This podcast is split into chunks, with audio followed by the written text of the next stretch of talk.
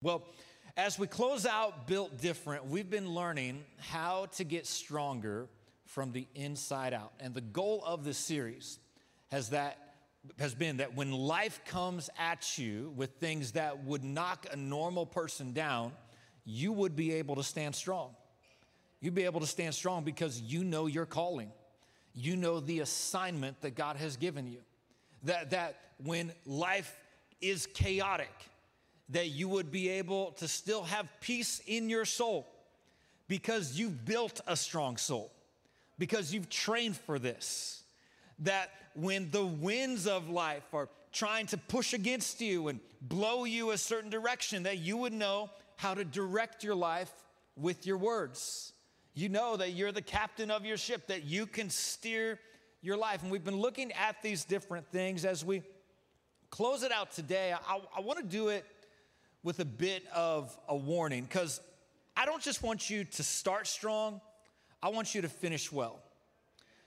And in order to do that, I'm going to teach you how to cultivate consistency in your life because we need to learn to look out for the things that sabotage our soul.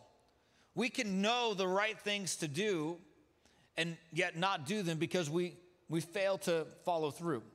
And we've been looking at the Psalms primarily. We've looked at some Proverbs. We've looked at some instruction in the New Testament. Today, as we wrap up this series, I want to do it by looking at a story in the Old Testament. I don't know about you, sometimes I learn better with an example, not an explanation. That's what the Old Testament does for us. We get these stories of the lives of individuals, and they help us understand how we can follow God and how we can live for God and how these truths apply to our life. And the message I'm going to share with you today, it actually started uh, with some thoughts I shared at Yoko. Yoko is our gathering of young adults, call it Young Community, and it's uh, for people 18 to 30. In fact, it's tonight. I'm going to be there. If you're, if that's that's your generation, you need to be there. I, I want to hang out with you. It's a great time. But I, I was sharing some thoughts with them uh, a few months ago, and when I shared this with them, I, I knew that, that God wanted to use it in a message. It was not just uh, something for, for that night, it, w- it was something that all of us can, can use. And what's funny about this is, aside from sharing some thoughts about it, I've never preached a sermon on this text until this weekend. And that's a shame because the passage we're going to look at is what I would call my life verse. Now, how many of you have a life verse? Do you know what I mean when I say that? Great. It's like 10 of us have a life verse. The rest of you get a life verse. Not get a life, but get a life verse. Uh, what, what is a, a life verse? Really, it's just like it's that passage in scripture that you keep coming back to. Maybe it would be like a, a guiding principle in your life. In our group last week, the, the group I'm in, you know, we encourage you to get in groups and Groups are where you can, you know, connect with other people and dig deeper into the sermon. Well, I'm in a group just like I want you to be in a group. We were in, in our group last week and and we were discussing the sermon and last week how we talked about our words direct our life. One of the things that came out in our discussion is that all of us need a phrase to fight with. All of us need a verse for victory. Does that mean like like you might not know all of the Bible, but you need to know a verse. You, need to know a verse that you can go to when times are hard. You need to know a verse that you can turn to to be a source of strength in your life, a, a phrase you can fight with, and a, and a verse for your victory. Well, that's kind of what I mean by a life verse. Like this verse that it brings you comfort in chaotic times, a verse that builds your faith when things are difficult, a verse that centers your hope, that clarifies your purpose, verse that is personal to you? Well, this passage that we're going to look at today, this has been my life verse for as long as I can remember.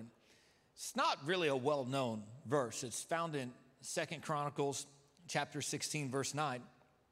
And this is what it says. For the eyes of the Lord run to and fro throughout the whole earth to show himself strong on behalf of those whose heart is loyal to him.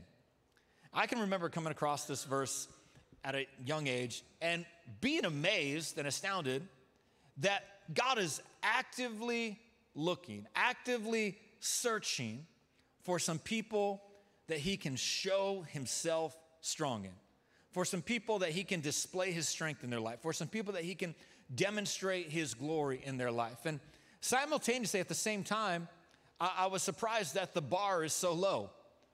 You know, like, it doesn't say that God is looking for people with all the right gift mix, all the right skill sets, all, the right talents and abilities, that, that God is looking for the person that's got the right family and comes from a good background and has the right connections. God is looking for the person that lives a perfect life, that has never messed up, that, that's past is clean.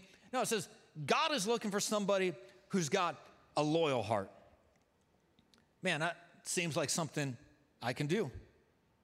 That if, if I can just have a, a loyal heart to God, God wants to demonstrate his power in my life and his strength in my life. And even at a young age, even though I wasn't even thinking about ministry at the time or called to ministry, I, I just knew that I, I wanted to be a person that God could use to demonstrate his strength. That sounded like a good thing to me.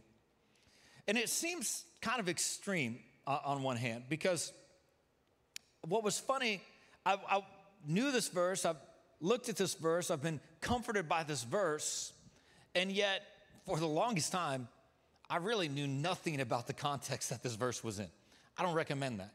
But I mean, I read the story, but I didn't understand like all of the details of, of what was happening. So earlier this year, you know, I was just uh, digging into what was going on here because what's funny about this verse, I, I read it to you. It says, For the eyes of the Lord run to and fro throughout the whole earth to show himself strong on behalf of those whose heart is loyal to him.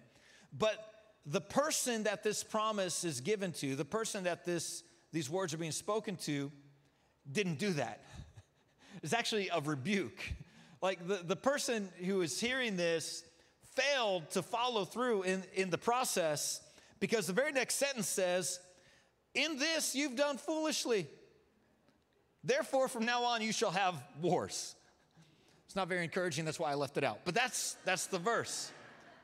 And, and maybe some of us feel that way. It's like, okay, I, I know God wants to use me, I know God has plans for my life, but you know, there are some things I've messed up and some things I've done foolishly. God wanted to showcase his strength, and the person in this case we're going to learn about in a minute, his name is Asa, he's king of Israel. He wanted to showcase his strength in Asa, but because Asa made some mistakes, he made some foolish choices, now his life is going to be in turmoil. His life is going to be marked by, by battles and fights and, and wars that's going to cost him his peace, that's going to cost him his prosperity. And it, it, it does seem like you've got these extremes here because, on one hand, the faithful, loyal heart experiences God's power and strength, and the, the heart that fails to follow through ends up feeling like a war zone. But this series is about how to get stronger on the inside. And so I, I want to use this text today to talk to you about the limits to a loyal heart. The limits to a loyal heart. I don't know, have you ever like stopped short of a goal? We talked about failing to follow through. You ever stopped short of a goal? Of course you have. We're all human. And I, I could think of dozens of times, dozens of examples in my life where I've set out to do something only to, to fail in the process. But what fun would that be if I told you about those? I'd much rather talk about my kids because uh, they are an endless source of sermon material and it's how they earn their keep around the house. My youngest son, Grant, he has taken up the saxophone and uh, yes, he's not too bad. He's I, I, I don't know if he's bad or not, but I can at least tell what he's trying to play. He's trying to play all these complex songs. He's trying to play the Imperial March from Star Wars. I don't know why he started with that one, but he's, you know, he's learning the, these songs and he, he's playing. And what, what's funny is um, my middle son, Oliver, used to play the, the trumpet. I say used to because it only lasted about three weeks in our house. And uh, he did that, I don't know, a couple years ago. And uh, in this, the, the course of like Grant learning to do the saxophone, it's interesting, like he practices all the time. He, he'll like go up to his room. Oliver never did that. Like, like Oliver, he would, he would carry his trumpet and he would bring it home and he would take it from school. But I never saw that kid take it out except for like one time on the car ride home from school. He thought that would be the great opportunity to, to practice. But uh, Grant w- was playing the saxophone, he's practicing, and Oliver starts trying to tell him how to practice. And keep in mind, he's never played the saxophone, he barely played the trumpet. And Grant said, I'm not gonna listen to you. You, you played the trumpet for three weeks. You don't know what you're talking about. But in, in the course of this, it, it wasn't a lack of commitment. I mean, there was commitment involved because he would take the trumpet from home to school, from school to home.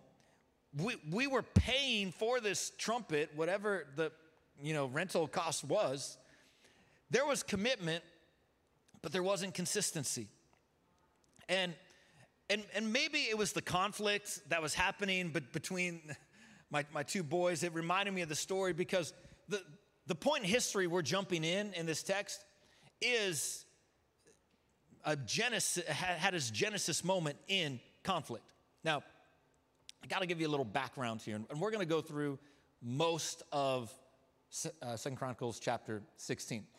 You understand, at this point in history, the kingdom of Israel is divided into two nations.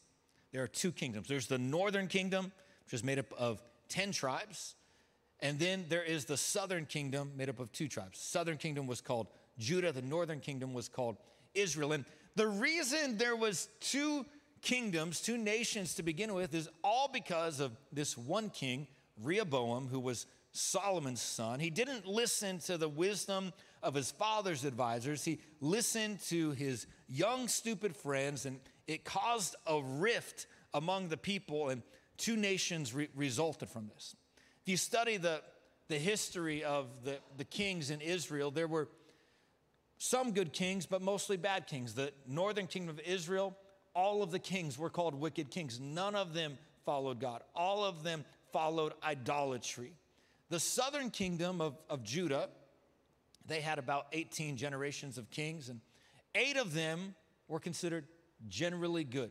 Asa is one of those kings. So keep in mind that the kingdom of Israel, he had started with King Saul, and then there was David, and the lineage of David is, is traced through Judah. So when Asa takes over the kingdom of Judah, it's a shell of its original splendor. It's a fraction of its size. The nation is vulnerable.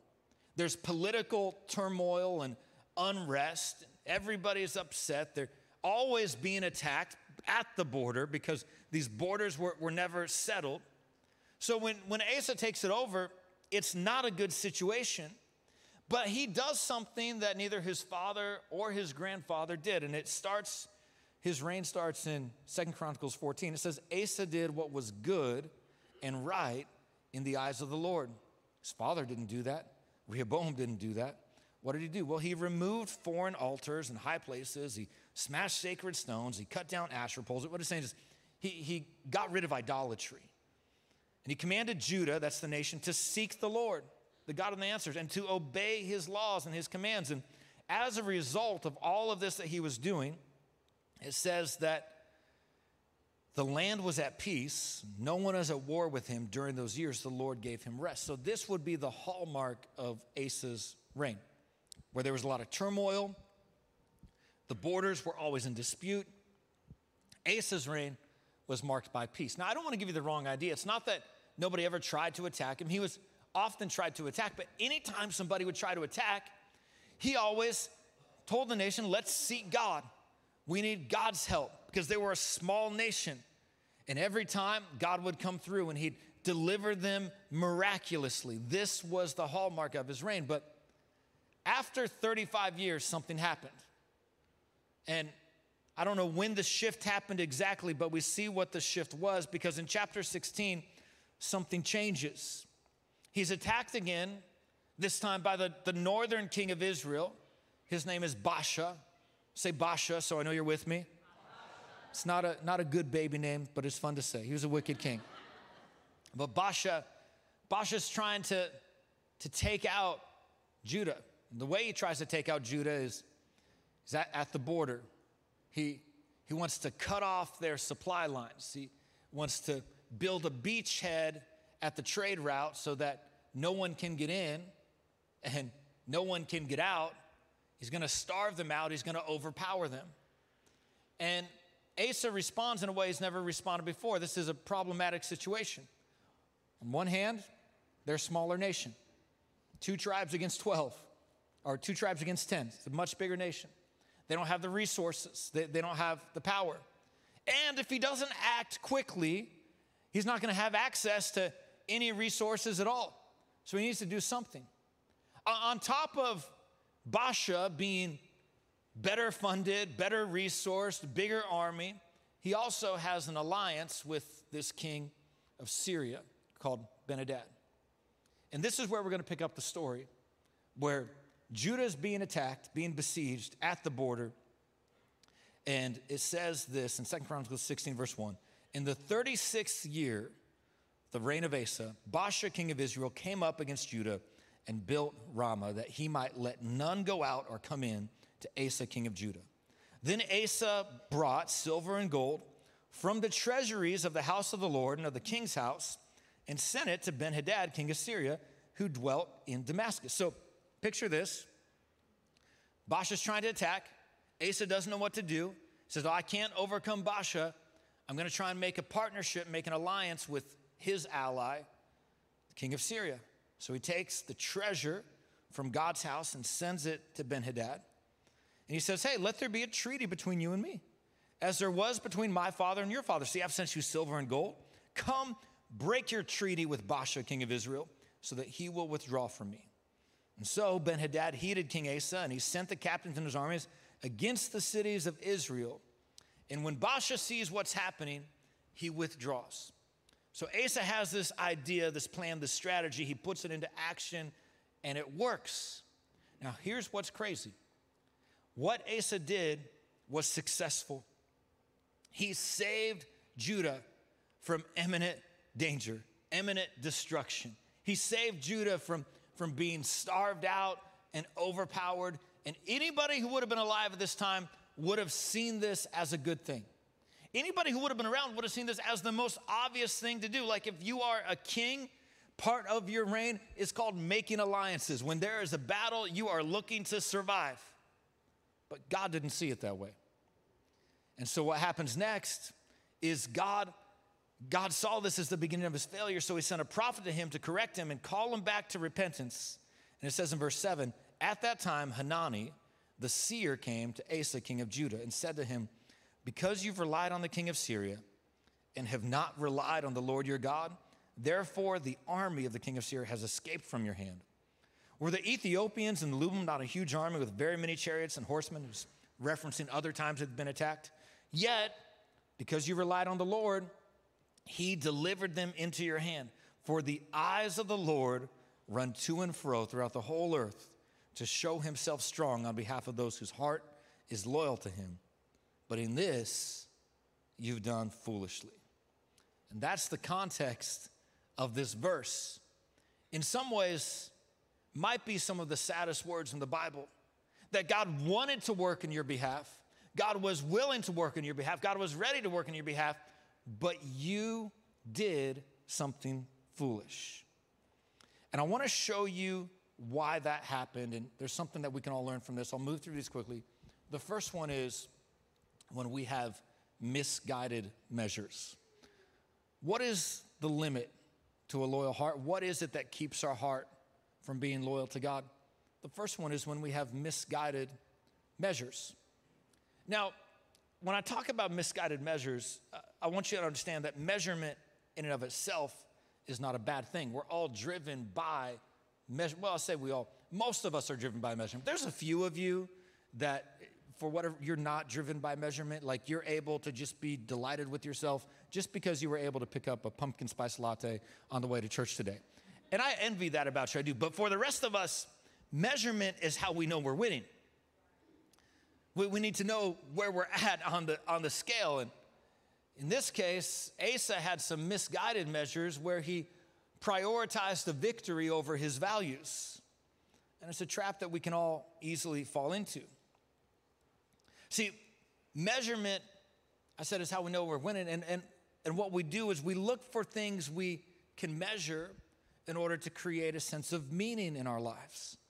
And maybe you've never thought of it this way before, but we measure all sorts of things. Like, you know, we might measure uh, how many letters are next to our name, or what letters are next to our name, or if we have a significant someone in our life, or we want to measure the happiness of our kids or happiness of our grandkids, or maybe we're measuring how many followers we have on social media, or we might be measuring how much money is in our bank account, or we might measure what our body fat percentage is, or we might measure how many macros we've consumed today. And I don't even know what a macro is, I just know that people like to measure it. But all of these different measurements are really just indicators of your values. And the problem is, if you have misguided measurements, you'll create superficial significance.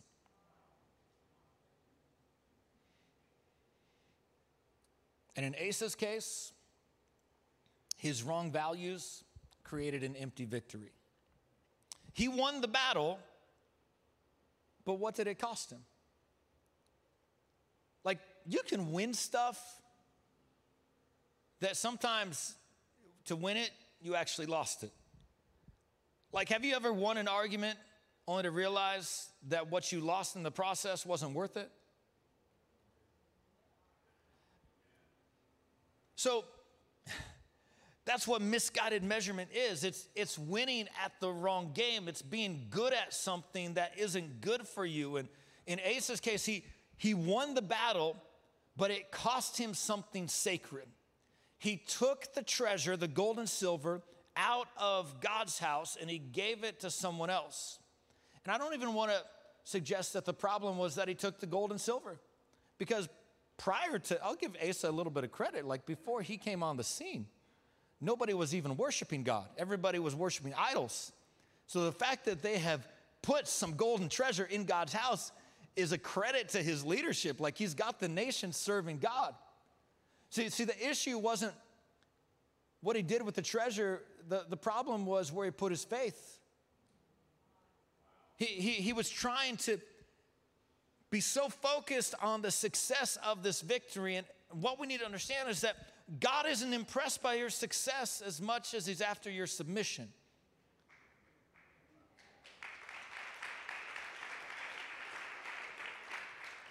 That has to be the goal.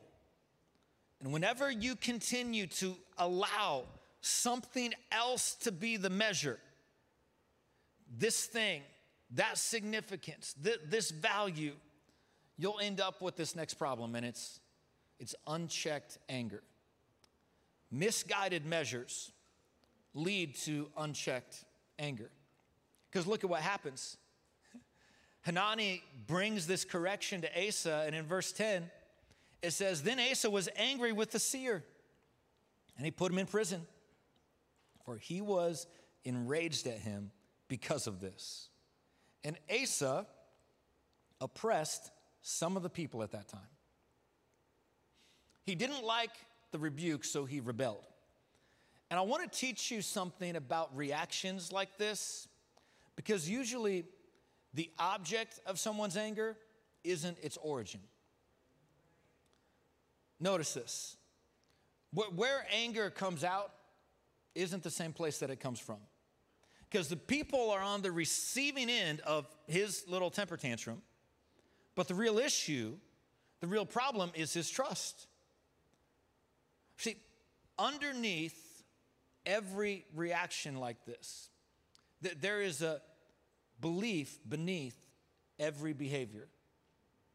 Asa is assaulting the people, he's oppressing the people, but his problem is He's angry with God. I want to say something to all the, the pastors that watch this, watch us online, all the, all the pastors that are connected to our ministry, staff people.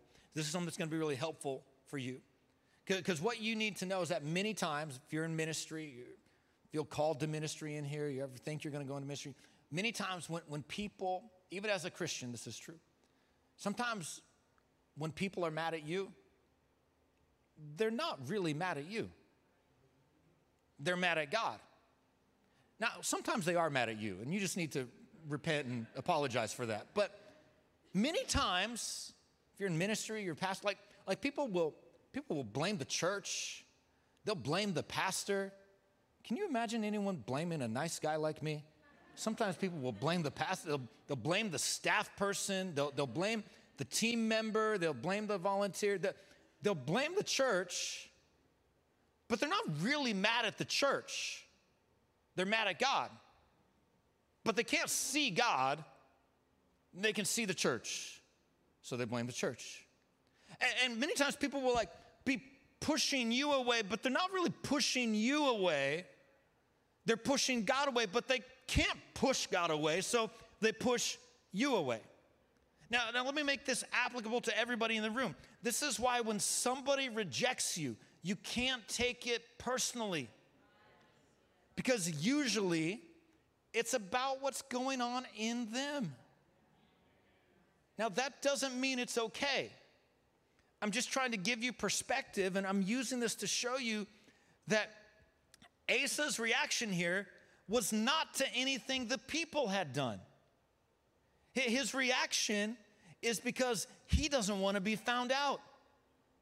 He doesn't want people to find out that he failed.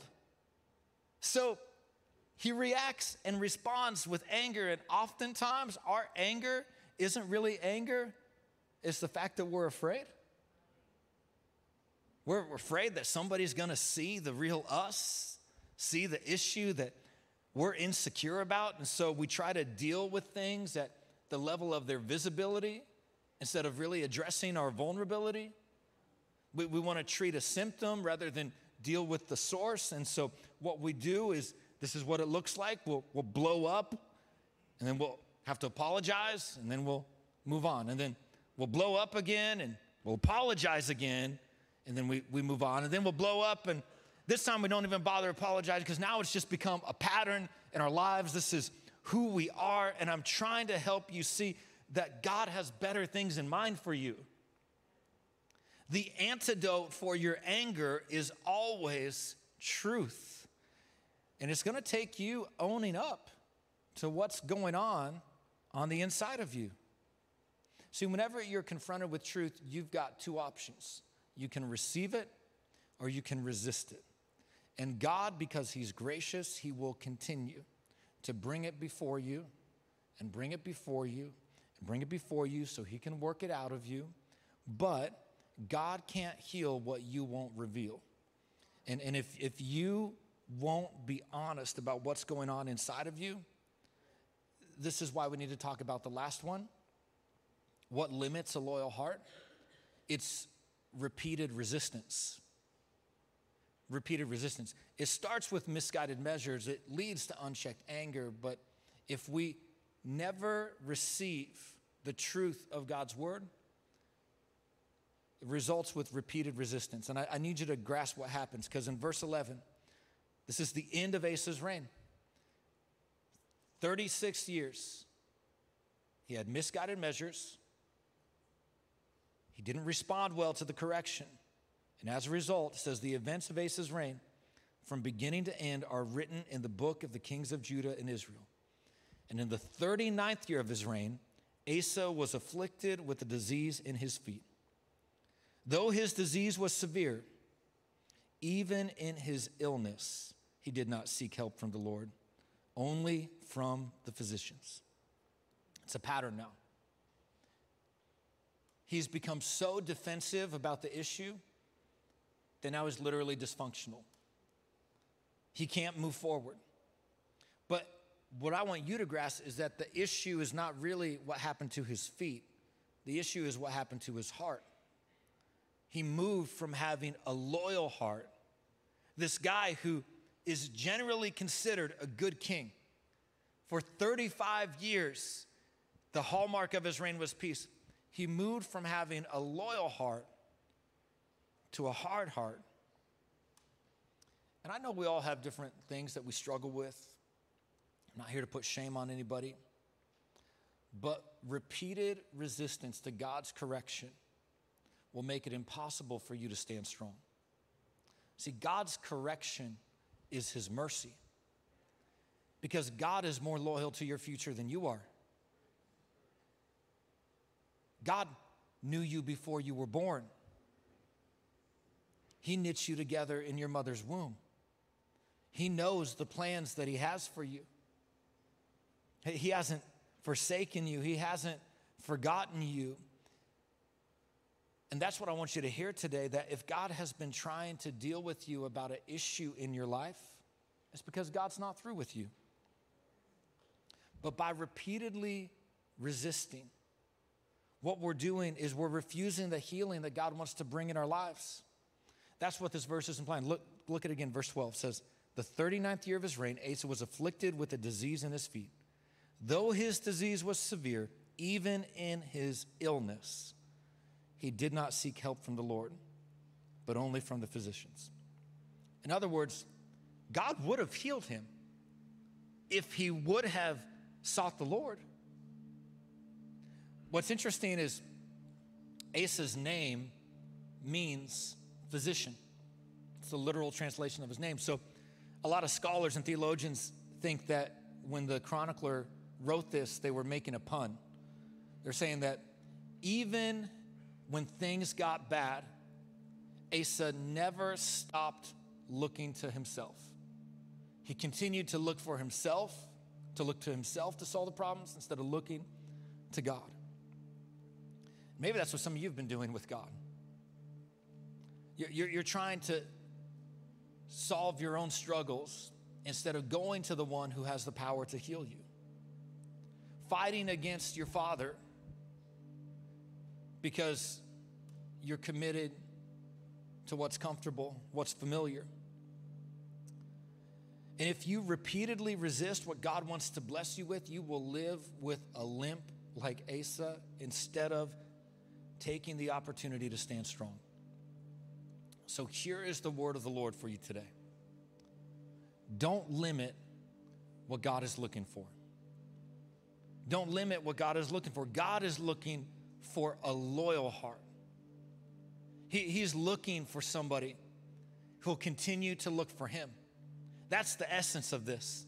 It's not how well did you do, it's did you keep your trust in God?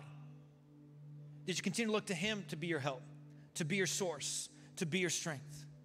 God's not through with you. Don't keep resisting His correction. He wants to work on your behalf, He wants to show Himself strong in your life. He, he wants to fight your battles. He wants to be your defender. He wants to be your deliverer. He wants to establish your position and showcase his strength. He has called you to be built different. Not to get bent out of shape at the first sign of struggle, but to stand strong. So I want to encourage you stop hanging on to a hard heart and take the limits off your loyalty. Take, take the limits off. Don't let those things get in the way.